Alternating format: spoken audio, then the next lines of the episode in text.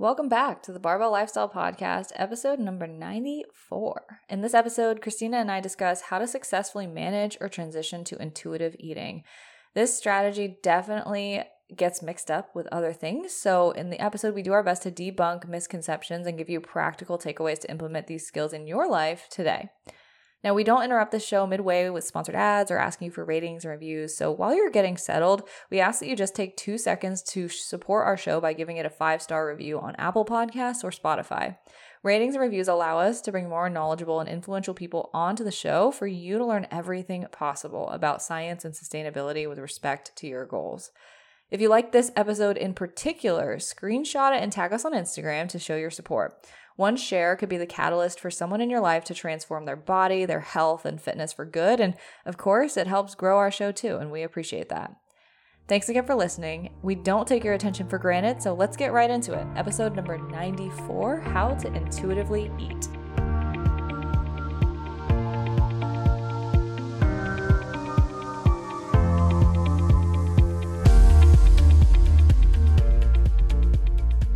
Hi, guys, and welcome back to another episode of the Barbell Lifestyle Podcast. I'm your host, Christina Lynn, and I'm here with my co host, Marissa Roy. And in today's episode, we're going to be talking about how to intuitively eat. Yeah. And, uh, you know, I, I don't love the term intuitive eating because I think the technical definition of it is just like people eating the way that they normally eat, which is funny because it's kind of like what we're trying to get back to with the whole concept.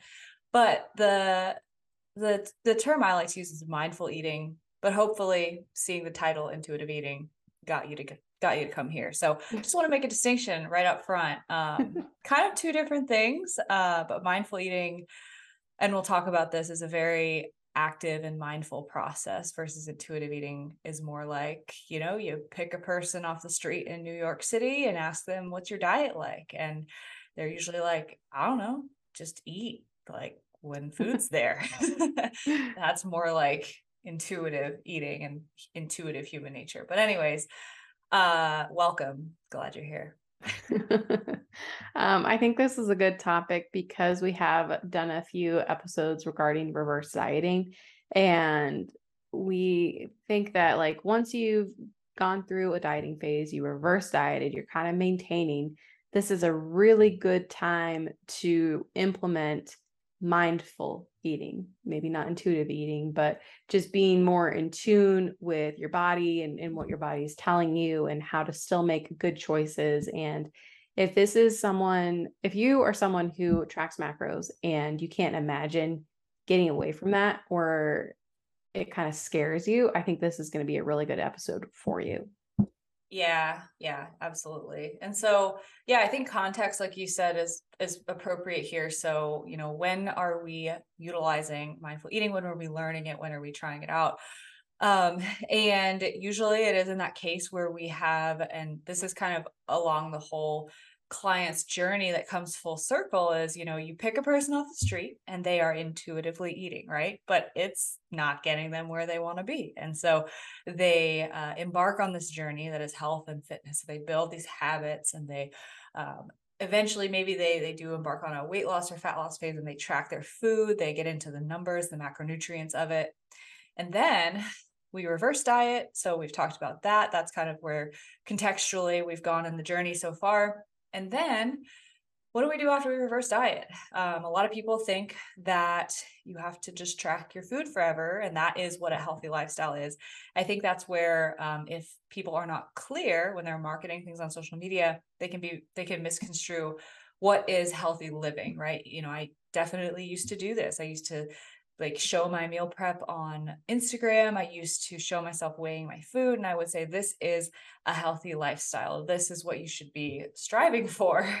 And let's be honest, that's not what most people see themselves doing for the rest of their lives, nor is it realistic, nor is it um, sane.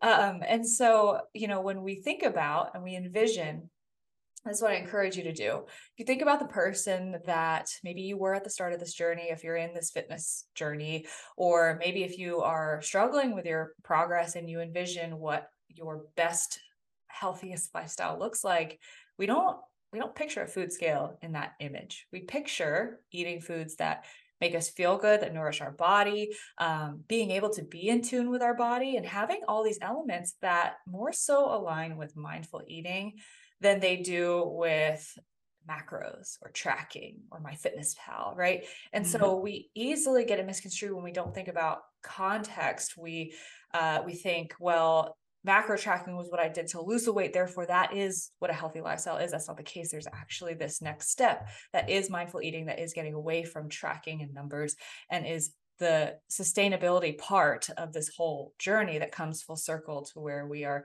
kind of doing it intuitively at a certain point um, but we have to build the mindful eating skills in order to get there in order for it to become automatic. Yeah and we always talk about macro tracking as a tool and a skill that we are building upon. And the reason why we track macros is so we get a really good idea of what food is actually made of and, and what we're eating when we're actually eating. So, like, oh, uh, avocado has a lot of carbs and also has a lot of fat. Or, wow, when I eat 90 uh 10 ground beef i can save a lot of fat when i switch to 93 7 or just like small little things like that and getting a better idea of what your food is made of. But like like you were saying we don't want to be like 80 years old in a wheelchair like tracking pudding in MyFitnessPal for the you know we're in the nursing home. Like we don't want to have to do it for the rest of our lives. And you know the other thing we always talk about is a dial right? Like we don't want that dial turned up to you know cranked up to a 9 or a 10 where macro tracking is getting tedious it's really hard we just don't want to do it anymore so being able to dial it back down and kind of live at that you know 5 or 6 or wherever that kind of like balanced lifestyle is for you so like you were saying just like we and we improve upon our macro tracking skill. the same thing with intuitive eating. Like we have to, it's not just an easy switch where we snap our fingers and then we don't have to utilize a scale or MyFitnessPal or anything like that. It's something that we need to practice and get good at. Yeah, that's where people go wrong, I think. And you know, it's it's either, you know, they think that macro tracking is what they have to do long term, or they assume that because they have successfully lost weight and successfully executed on that portion of the journey that they will therefore intuitively know how to then maintain it and eat without tracking in the future and uh, for everybody that i've ever coached uh, that is that could not be farther from the truth because yeah. there is a whole new skill set that needs to be tapped into when we talk about um, not tracking, maintaining our progress, and being able to just um, live our lives and and be carefree and and free just mentally when it comes to our food and our choices. Um, but that also doesn't mean that it's it's mindless. It's actually extremely mindful and it's a very very active process. So hopefully that sets the stage, like context for like when are we doing this? When is it appropriate? Because I'll be honest, I don't think I will ever attempt to coach somebody to lose fat intuitively with air quotes or mindfully with air quotes. And I I will say like there have been times in the past where I have tried it in some aspects. Um, it doesn't work wonderfully for like 99% of people. There's a person here and there that like it clicks, they get it, they can see results, but there is usually um there's usually a lot more we have to kind of unfold when it comes to actually losing weight and uh and seeing the details with that so i will say like for most people when we are doing this whole mindful eating thing is going to be when we've achieved the results and when we want to maintain them in the long term yeah and i think a, a big mistake before we kind of jump into the how how to eat more mindfully eat um trying to say mindfully and intuitively at the same time um eat more mindfully. But I think what happens is someone who is burnt out with macro tracking, they want to eat in this way and they just switch without any thinking. They just say, I'm done with macro tracking. I don't want to weigh anything anymore. I'm going to eat intuitively.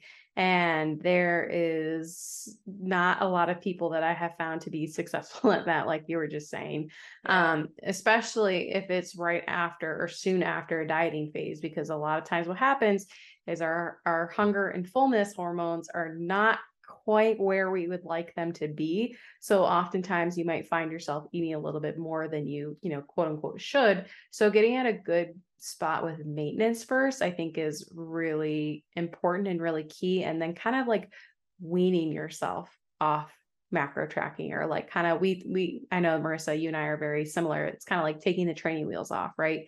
Like we want to be able to do that. So um how to get away from macro step by step like it's not like there is one thing that you should do or like a step by step. It's kind of what is going to be the best method for you. So i have some clients right now who are doing a great job at just doing like one day on one day off. And one of the reasons that I really like this strategy because I think, you know, you track for one day and then the next day maybe you eat the exact same thing but you just don't weigh it or you just don't plug it into MyFitnessPal and the next day you're back on. I like this because it's not like you're taking weekends off or you're doing all the vacation or whatever and then it's hard to get back on it's just like one day on, one day off, one day on, one day off. Um, I really, really like this method, and it's something I've been utilizing a lot more as of recently. Yeah, I like that a lot because a lot of times, you know, we'll say like, oh, let's do like one or two days this week that we don't track. And if we take that approach, like the client's always going to choose the weekend. and mm-hmm. like, uh, that's very different than like, um, you know, a weekday in terms of routine and the foods we're eating and types mm-hmm. of foods. Mm-hmm. So yeah, I really like that approach. Um, I don't think I've ever used that one exactly, but I'll kind of, you know, work someone towards like one day, two day per week, three days per week. But I will always say, start with a weekday. Like make it your Monday mm-hmm. that you don't mm-hmm. do this. And it's going to feel really weird because Monday is usually the day where you're like, I'm going to get back on the wagon. But at this point, we should be consistent enough to where like we are if we're tracking every single day then getting away from it is okay let's pick a day that's going to be very routine very easy mentally to mm-hmm. handle not knowing what our numbers are um, then eventually getting to where we have the majority of days where we're not tracking anything and then uh, you know maybe it's one or two days a week that we're kind of just tracking to make sure that like the meals we're normally eating are still in our you know ranges but um, eventually we get to the point where we have that confidence in ourselves. And I think the biggest thing about getting away from tracking food is actually uh like just confidence. Like we oftentimes just doubt that we know this stuff, that we like know what a portion size looks like after like years and years of weighing it out. Um, and it, it does imprint itself in our brain pretty well. And if it doesn't you know we can use other proxies for portion sizes that will work. Um, and so i think just it's it's a game of building confidence with yourself and saying like oh i can do this. And just because i'm not tracking doesn't mean that i'm off the wagon. I think that's the association that we have to break that these tools help us do yeah, and I think that that's a really good way to put it. Like the client needs to build that confidence the same way you did with macro tracking. You now need to build that confidence like, oh, I can take some time away and I can still maintain my progress and it's not that big of a deal. And like you said, it's like I'm not doing anything wrong. I'm not being lazy. Like this is the approach that I'm looking to take. So I think a, a lot of clients say no, like I probably, and this is something that I experienced too. It's like, um, the one day on, one day off, I like because you have a client who can just follow the day before. And if they want to change something up, they can do it the next day when they're not tracking. Uh, but I have some clients who are reverse dieting and they've been eating kind of the same foods, which they feel like they can do well. But it's when they're introducing new foods that's when they typically revert back to macro tracking. So they're having kind of that like, I want to eat intuitively and, and mindfully, but like if I'm introducing new foods, how do I do that? Because I like, so I think that that's sometimes a, a hiccup or a hang up, however you want to put it. And um, that'll keep them from doing more um, kind of like non tracking days. And uh, I think that, you know, another thing that you could do is like maybe you don't want to do the one day on, one day off. Maybe you just track all the way up until dinner and maybe dinner you do try new recipes. Um, maybe you still are trying to be conscious of like okay this is what i have left in the day. Maybe my fats are a little bit lower today so for dinner maybe i shouldn't have salmon. Uh, maybe i shouldn't have uh, you know something super high in fat whatever it may be. So um, kind of like instead of being intuitive for the day just intuitive for a meal and trying that. Mm, yeah. And well i think it all it just comes down to like remembering what the tracking was supposed to teach us in the first place was like okay if i am you know low let's use that example low on my fats by dinner time then I'm not going to add butter to this this meal because I already, you know, have probably maxed out my fats. That's what we would do when we're tracking macros. Why would it be any different if we are not tracking our macros? It should be right. the same decision and the same thought process. And the macros are there to teach us the thought process of how to balance things out and give ourselves a well balanced, just um, just well balanced nutrition as a whole. And gosh, you made me think of something else that I was like, oh, really no. excited to say and I can't remember what it was. so we'll just we'll just move on. But well, I was gonna say it's been it's been very, very interesting for me going from I feel like just I, you know, most of the times when I'm tracking macros, it's because I'm in a dieting phase because I want to be very specific. I want to be, you know, making sure that I'm I'm exact and I can adjust my food uh, the next week and be very particular. So it's been very interesting tracking my food now postpartum in a stage where I'm eating like over 250 grams of carbs every single day. And to track and be like, oh my God, I still have this much left to eat.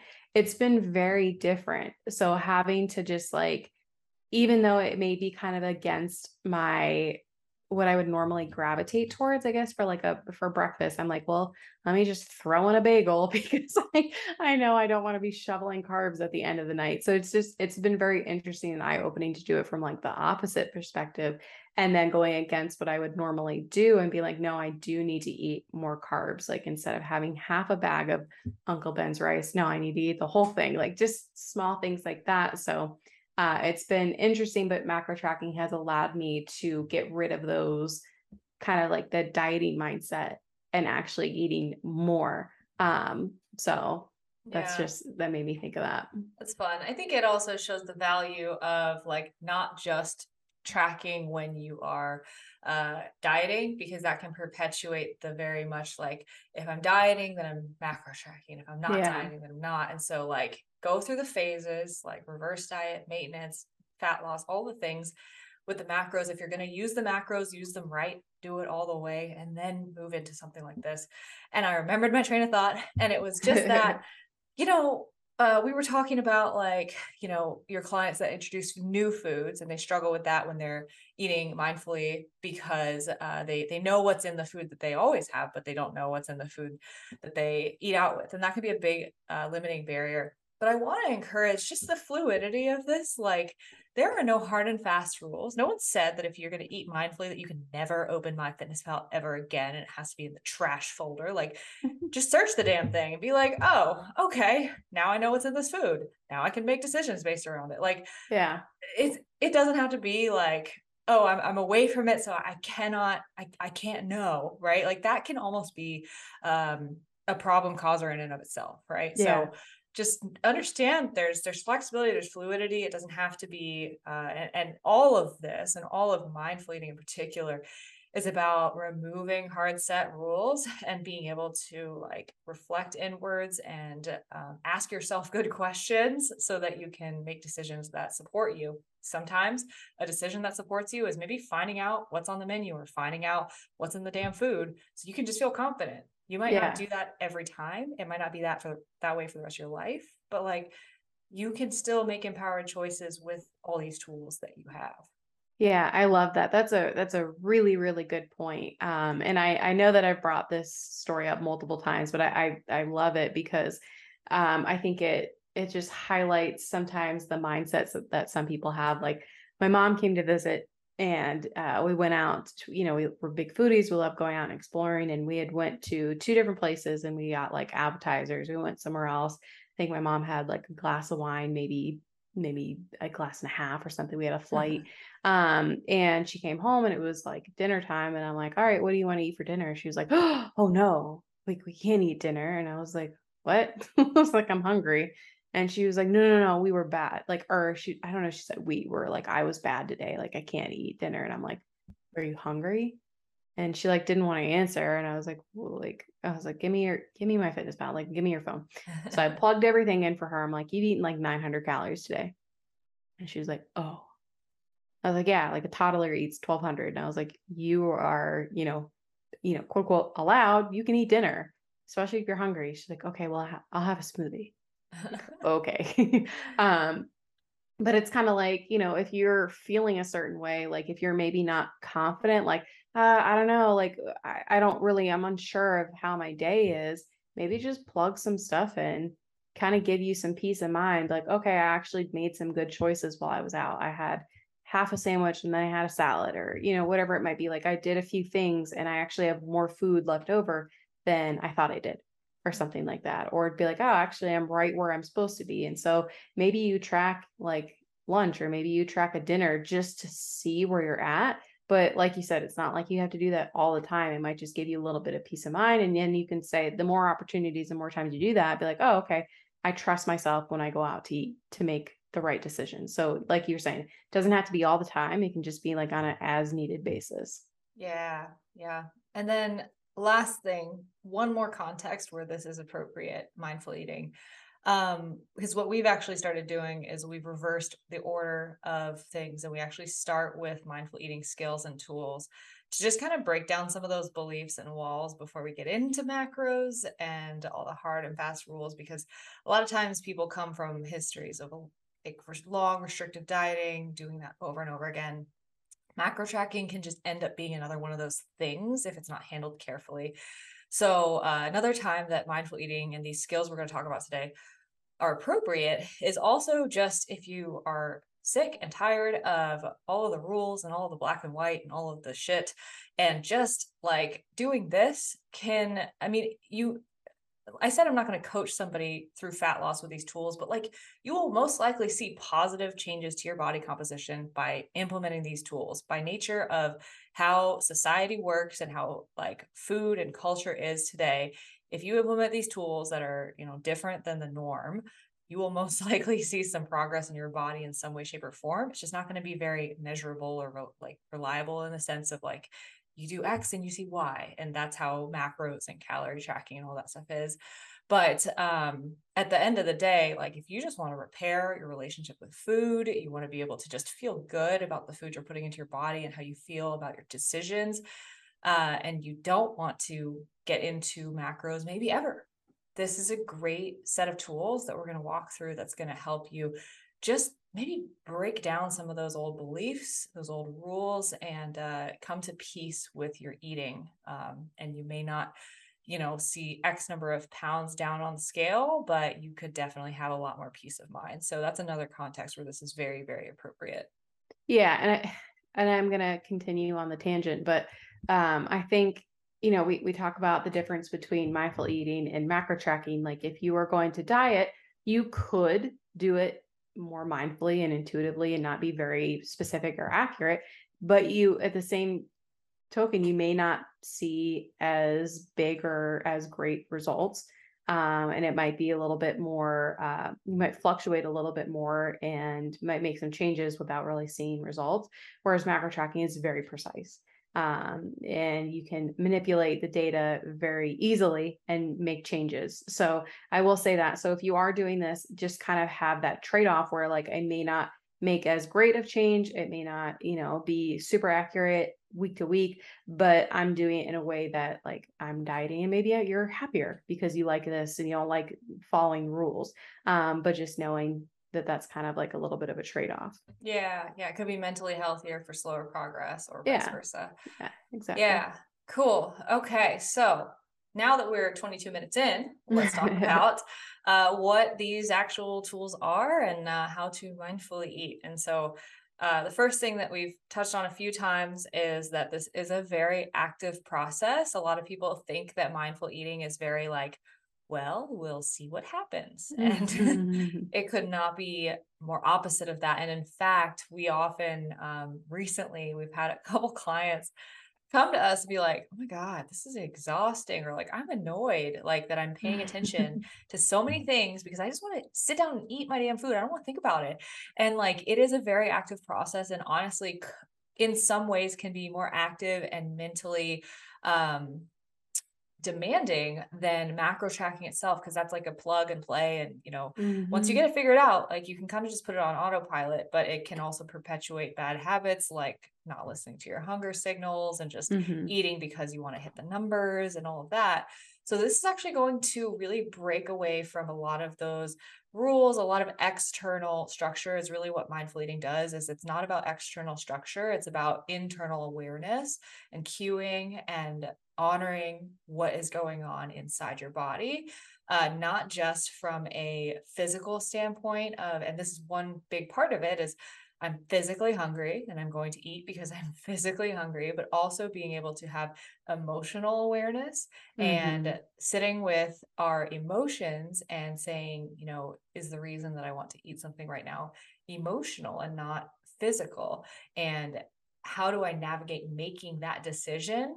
Uh, even though I know I'm not hungry, but you know, I want to make a choice that I'm going to feel good about at the end of the day. Because if we don't handle that, that's literally how we get into things like binge eating disorder and uh, the yo-yo dieting cycle. So yeah, you made me think of something really funny. Um, I think I've I think I've seen this on Instagram, but it's like you know after macro tracking, when you sit down and look at food, it's like the matrix. Like you only see things in protein, carbs, and fats. um, so it's, sometimes it's like uh, it's hard to get away from. Um, but I, I like that idea that it's it's not passive. It's not like you just sit and eat and you just don't think about anything. Like you will look at foods and say, okay, what is, you know, the macro content or like what it what is this that I'm eating? Like, you know, it's like if you went to a buffet, like, you know, you're not just gonna pile on carbs because that's what you want to eat. It's like, okay, how do I make this meal balanced? How, you know, all those those different things that we'll get into. But I, I like the idea of it's it's not passive, it actually is very active. Yeah, which is why I'm so like I'm antsy to get into it myself because like I'm going to be transitioning uh, this way myself very soon as well.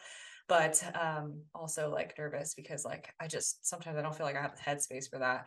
But um, but it's something I've been working on in conjunction with like finishing through my reverse diet right now. Um, just like paying more attention. And one of the first things is um, hunger levels. And so there's a bunch of different ways that you can quantify this. And it's funny you know, I think it's ironic that we we talk about intuitive or sorry, mindful eating. We talk about how it's all about internal reflection and it's all about the intangibles. And then we go ahead and we say, okay, hunger levels, and we quantify this on a scale of one to 10 or one to four or whatever it is.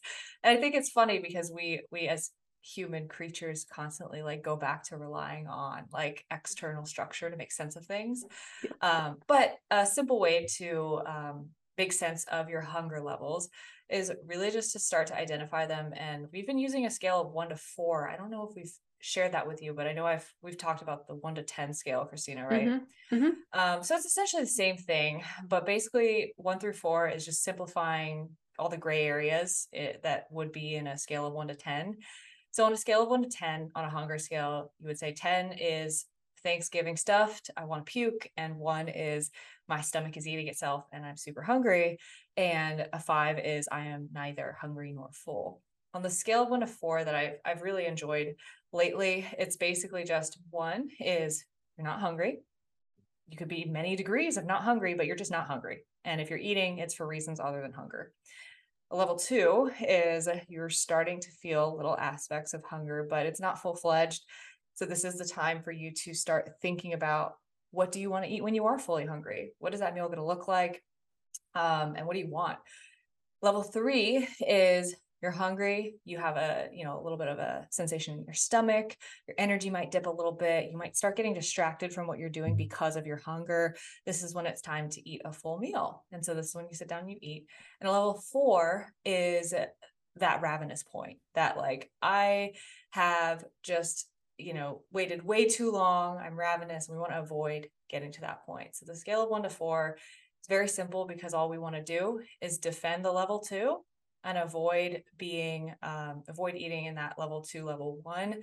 Eat when you're at a level three, avoid getting to that level four. And that's it. Like that's literally it. And so you can quantify it a number of ways, but that's, I mean, it's just like it breaks people out of like oh i have to eat this many times per day or i have to eat at these times or i have to um, you know eat these certain things. And sometimes we just have clients focus on let's just tune into this listen to to these hunger signals and see where that gets you. Because it usually it usually opens the door to a client realizing why am i at the pantry right now? I'm not hungry. I'm not at my level three. Why am I here?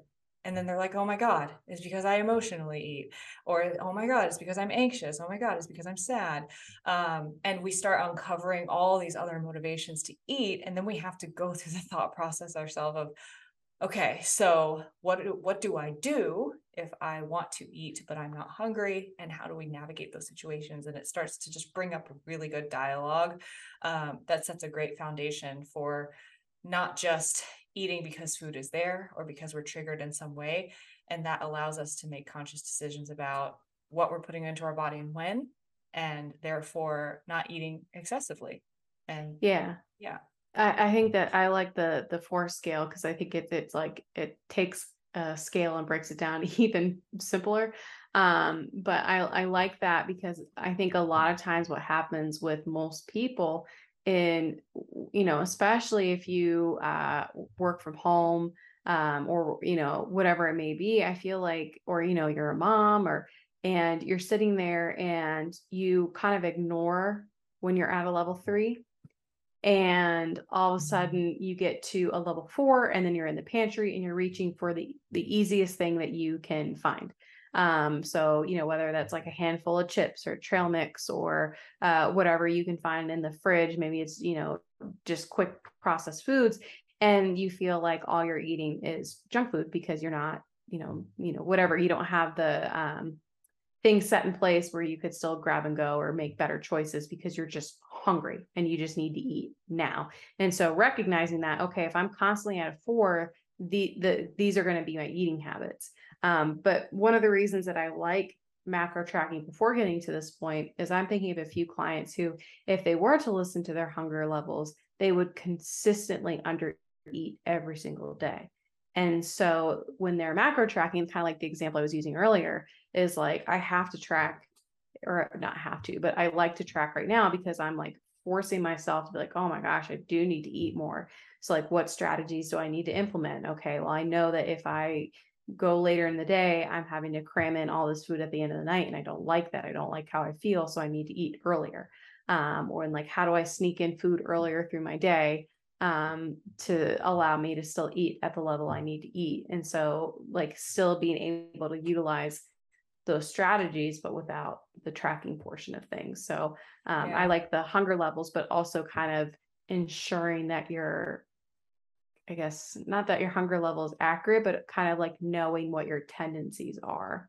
Yeah, no, I will say pretty much everything I have on my list of things to go over almost all apply to people who will overeat um, calories yeah. in in like mindful intuitive situations um so it's usually like a you lost weight because you had to lose weight because you got to a point where you ate too much and you wanted to lose it you lost the weight and now you're scared you're going to get it back by yeah. eating too much. Yep. That's really, I think, the stage for this. Um, the hunger levels does not apply well with really low appetites, and low appetites signify that something else is going on that is wrong in the metabolism or the hormones or all of the above. Usually it's like a combination of you've been chronically under eating, sleep is poor, stress is high. We need a reverse diet. We need to just you know just take a lot of stress off of the body um, and there's other processes i think work better in that context. So you're absolutely right there. Yeah guess we should have said that in the beginning. Oops. Oh well, um, well now you're here. yeah but anyways yeah so moving on from hunger levels unless you have anything else. No i think that's it for that but i think it's okay, just cool. when you use those levels it's going to open up a wormhole of dialogue about physical versus emotional cravings to eat um, and you have to explore those in order to actually get anywhere with these hunger levels and yeah. to be able to then make empowered decisions based on them and i guess to to dive further into that i know that i was just about to move on um, but if you do find yourself like marissa was saying like if you're standing in front of the pantry and you're a level one and you're like why am i here um, one of the things that you can do is food journal.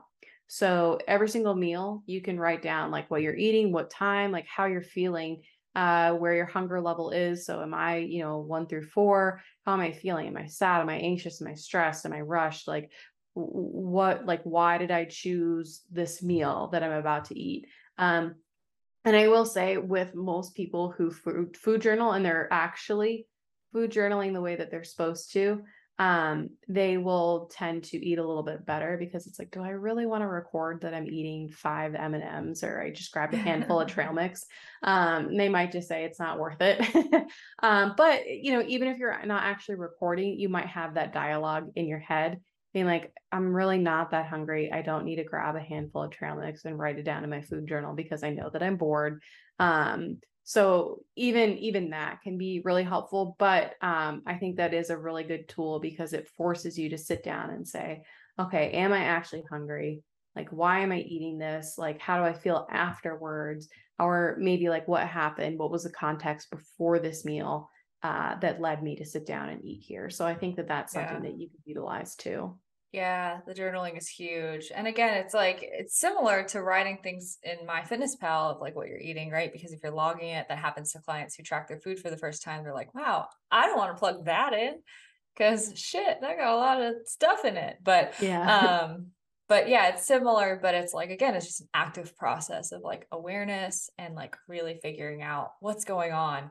Um, and once you can bring awareness to all of that, you're gonna be very empowered um, one way or another. Yep. Yep. Absolutely. Cool. So next up, we got a bunch of different tools that you can use. And again, more context of I like to use a lot of these when I'm eating out because foods that uh, we eat at restaurants are often coated in butters and sauces and things that maybe we can't quantify, but we know are laden in calories, extra calories um, that could potentially put us over you know our theoretical uh, amount of calories that would allow us to maintain our weight right?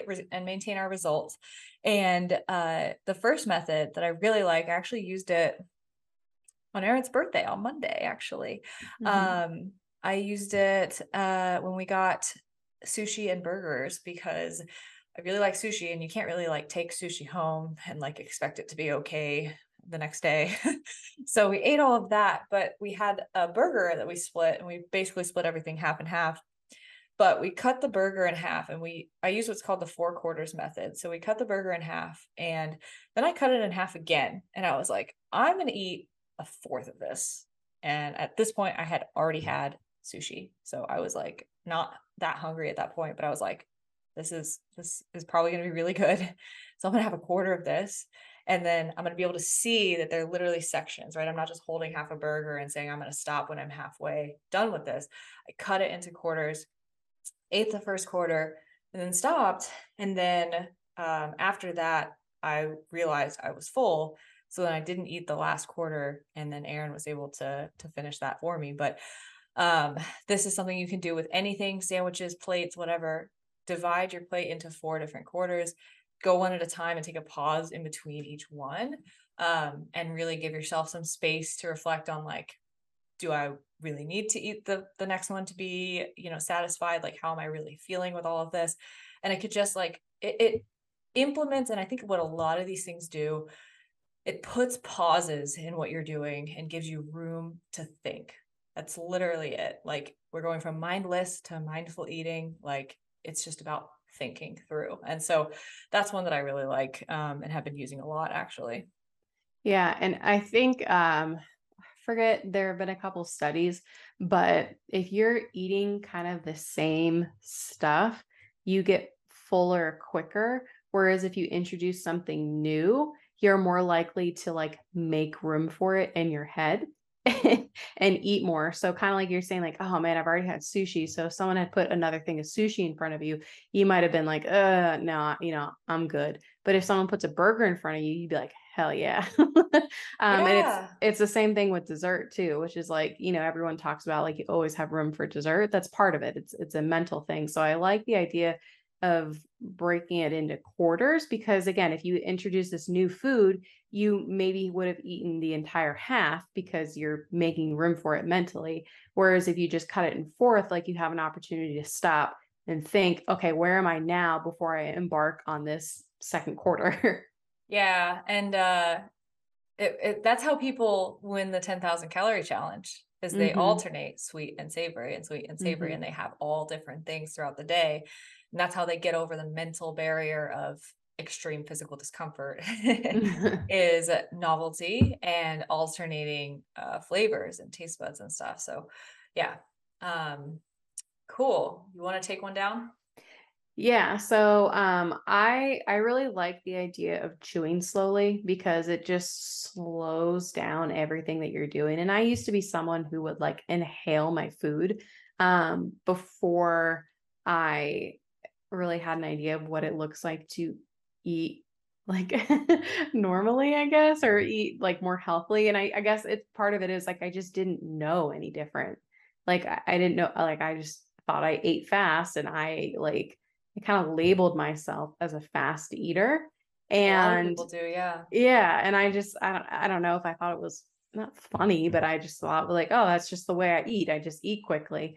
Um, but like taking a step back and recognizing like, oh, actually, if I chew my food more before I swallow, I'm going to help my digestive system out a little bit so it doesn't have to work that hard. Like um I am going to swallow uh like less air because I'm not just inhaling my food um and like i'm actually going to be fuller sooner because i'm allowing myself to recognize that i'm eating and i'm full um so just like a couple different things that i do. So i really like the the chewing slowly but also enjoying what you're eating and not just eating as quickly as possible. So realizing that you know i think that sometimes what happens too when we're when we're macro tracking and we're eating and we feel like sometimes we're force feeding ourselves like we're not sitting down and really enjoying our food. Um so i i like that aspect of things and being more uh, aware of your surroundings and maybe who you're eating with um, you're not as distracted you really focus and and honoring the food i think that that sounds weird but that's something that we kind of do at our house too um and like that goes right into like putting the fork down in between bites. So just slowing things down. Um, and then also, I think that again, we use that example. If you're at a four, maybe you eat a lot quicker because you are more hungry. So you're trying to get the food in. Whereas if you eat at a three, you might be able to eat a little bit slower um, and help yourself and and recognize where you are on that hunger scale after you've eaten a little bit. Yeah, and uh eliminate distractions. Yes. Like Yep.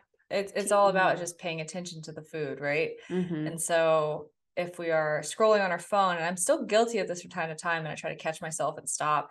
But like if you're scrolling on your phone while you're eating, you are taking attention away from the flavor, the texture of the food, the Mm-hmm. satisfaction that you're going to gain from it. Because um, you know, if you actually take the time to appreciate like all of the flavor and the texture and everything that goes into the food, you're going to feel more uh, psychologically satisfied. Mm-hmm. Um, and I will also say this wasn't on our list eliminating distractions, enjoying what you eat, not from just a sense of slowing down to enjoy it, but preparing food that you actually enjoy Yeah. um, with different textures, with different flavors. Um, and the way that you prepare things, like vary it up, because if you enjoy what you're eating, you're going to be able to more likely actually take the time to sit through with that and spend the time to enjoy it. Um, I think a lot of times when we end up just scarfing things down really quickly is when we're in that like, oh, I just eat the same lunch and dinner Monday through Friday and like I just get it down and I get it in and that's it. And it's like, yeah, of course, because you eat the same like freaking ground turkey and rice 10 times a week. Like you're you're just gonna want to shovel it down because you don't like it anymore. so Yeah. so that's a big one. Yeah. Um, I, I, I love the no distraction things because I think a lot of times you like most people will eat in front of the TV or scroll on their phone or something like that. So just be more present. I think that it just it brings back that idea that food can actually be like a it can be of something that you enjoy and not a um not like a, a burden or like a something that you have to do because i know that sometimes people think that like oh man if i could just eat like once a day and not have to worry about any other meals for any other time um so i i really like the the no distraction. And i think too it like kind of if you were like okay like instead of just sitting down in front of the tv or on our phones like maybe we're forced to sit down and like look at each other and talk to each other and ask like how your day was. Um and you might find yourself having like nice conversations. Yeah yeah absolutely. Another one i really like that goes against everything that i've ever learned is called favorites first and it is exactly what it sounds like but you eat your favorite food first instead of you know let me get the protein in first let me get the veggies in first because like that's how i always like train myself to eat my plate and i was never the person who like took one bite of each thing and rotated like i was always like this section that section that section and like i know that that's like something that actually differs depending on like how you've grown up eating but mm-hmm. um i know a lot of people tend to kind of go section by section and save their best for last right or the best bite for last and the problem with that is that it can lead to overeating beyond when you're full because if you save the best for last and you eat everything and you're full and the best is still there you're gonna eat it. Like yeah. you you you enjoy it right? And so what i would encourage you to try especially when you're like eating out or there's something that like you order and you're like maybe it's more indulgent and you're like man i really love this x y and z thing here. I have to get it. Just eat it first. Like just have it first and like disregard i did this once on our mini moon and it like bothered me to no end. But like basically i got this whole plate and there was like hush puppies and collard greens and a bunch of grilled seafood. And we also had like a, a, mac and cheese appetizer that we split. And the mac and cheese was really good. So i said you know what? I'm gonna do favorites first. I'm gonna have more of that. And i'm gonna eat what i can with the other stuff till i'm satisfied.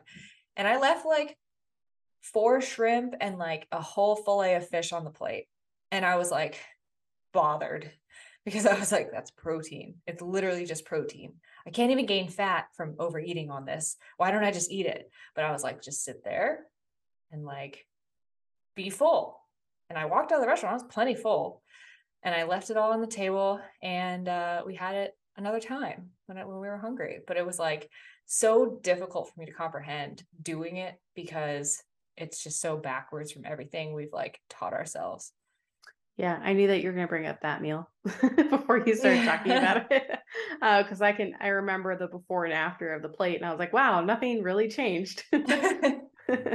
um, but yeah, I think it is really interesting to think about favorite favorites first because it it really does go against everything that I feel like most people eat, and it's really interesting because we are actually starting solids with Colton now, so he's uh, oh. at his six month mark. He's been cleared by the pediatrician.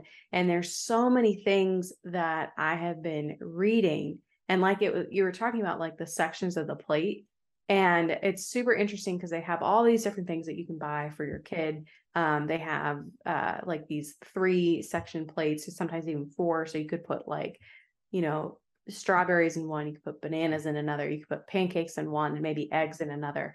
Um, but sometimes what that can do to a kid is like in their head, they think, oh, these things can't touch, or like these are separate, or whatever it may be. Whereas if you just put it all on a tray, it's the same thing. Or maybe you intermix some of the strawberries and bananas together. So it's like, oh, okay, my food can touch, or like I can eat. Yeah. So it's really interesting, like as you're going down, or like the like a rule, not necessarily like a rule, but when growing up, like I was kind of taught like you have to clear your plate. Like, you know, you have to clear your plate, especially if you're gonna have dessert. Like, what do you mean? Like you didn't finish this, but now you want this? Like you gotta clear your plate. So just things like that.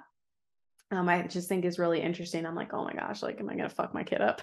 yeah. Oh my gosh. With like eating strategies and I know people that like can't have their food touch. And I've always thought mm-hmm. it's weird because like I like mixing certain things together, but I also yeah. like some things I'll go section by section. Some things I'll be like, it's a mosh posh, but like I've never thought about it that hard. But it's like I always wondered, like, why can't those people just like have the food touch. It's weird.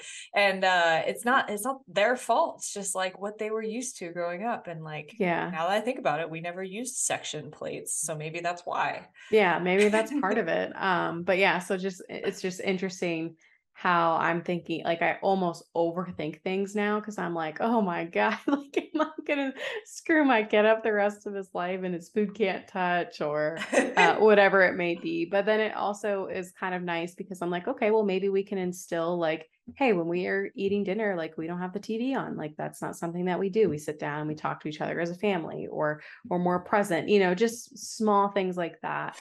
Um, so I I like the idea of favorites first because it also doesn't allow you to be like, okay, well, all I have left is mac and cheese. That's what I really want. So I've like over like stuffed myself to the point where I'm not even enjoying eating this mac and cheese. I just am trying to because I know that I like it.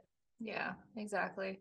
Um, and then it also made me think about um when we talk about distractions, like um also portioning uh certain things like if you sit down and um, you have like a bag of chips or something or you want to eat some chips. So instead of bringing the bag over to the table and sitting there and going i'm going to eat this mindfully like there's a really good chance you're going to eat the whole bag because you're sitting in front of the tv you're not thinking about it. So like sectioning things out and saying i'm going to grab a serving size or i'm going to grab what i think i want to eat and then watching you yourself clear a plate instead of just going into a bag um, and then always knowing like hey if i'm still hungry like i can go back for more. Um, but like starting off small and if you want more you can go back and that's okay. So that's another strategy that's i mean not necessarily like something i guess to really make it its own little like section but just some small things that you can do. Yeah well again it just it makes you pause. You finish Yeah. a plate, you have to think about do I want another one versus just continuing to go back and go back, hand in the bag, hand in the bag, right? So it just it just gives you that space to to think and to Yeah. make a decision. Yeah, and another thing that you can do too is plate size. So this is another thing that uh, happens is let's say um, you have this huge plate and you pile on, you know, whatever it might be that you're eating. Like psychologically, look at it and go, "That's not a lot of food." Whereas if you have a smaller plate and you put the same amount of food, like, "Whoa, this is overflowing the plate!" Like you feel like you're gonna eat more, um, and it's gonna be more satiating. So you know, playing around with that. It may be something so silly, but um, can make a big difference in how you perceive the meal that you're eating. yeah. Yeah, absolutely. And then I think uh you put this one on here, but uh hydration Mhm. is really important because if you are not hydrated, you will falsely perceive hunger. And so it's just very important that throughout all of this, um, just as a baseline, that when we're mindfully eating, we are hydrating our body uh, adequately. We're drinking plenty of water in the morning and we're staying hydrated throughout the rest of the day. That's going to help a lot with making sure that these hunger levels that we're feeling are actually accurate and uh, we're actually ending up um, in a good spot at the end of the day when we listen to all those signals. So, Yeah. Yeah. Um, that's kind of all I can think about. Do you have anything else? um, no, I don't think so. Okay, cool. Um, well, it's kind of an abrupt stop, but um, but I think that kind of like just to to summarize and kind of wrap everything up, like mindful eating and macro tracking are tools and skills to utilize and refine. And just because you try maybe in mindful eating at one point in time and it didn't necessarily work, doesn't mean that it's not going to work in the future or, you know, kind of just building upon where you are and refining your skills and knowing that if something's not working, you can always go back to something else um, and, and kind of hang out there for a while. But, you know, don't be frustrated if you can't do this yet, or if you do still feel like you need help with whatever, wherever you are in your eating journey. Um, Oh yeah, you won't be perfect at this. Don't expect yourself to be. You're gonna fuck up. You're gonna overeat, and it's gonna happen. You're just gonna get better at it. Yeah, yeah, exactly. And I know it is frustrating because it's like with macro tracking, it's like, well, I've never done this before. You know, I'm still utilizing or getting, uh, you know, acclimated with MyFitnessPal versus mindful eating. It's like, I should be able to know how to eat. um, so I think that that sometimes can be the frustrating part. But, um, anyways, we hope that you have a better idea of how you can go back and forth between these two things. Maybe have some different strategies that you can utilize when you are mindfully eating and Um, we hope that overall you just enjoyed this episode. Um, and if you haven't already, make sure you're subscribed to the podcast. You can find both of us on Instagram. You can find me at Christi Lynn Fit. Marissa is at Marissa Roy Fitness. Thank you guys so much for listening, and we hope to see you back next week.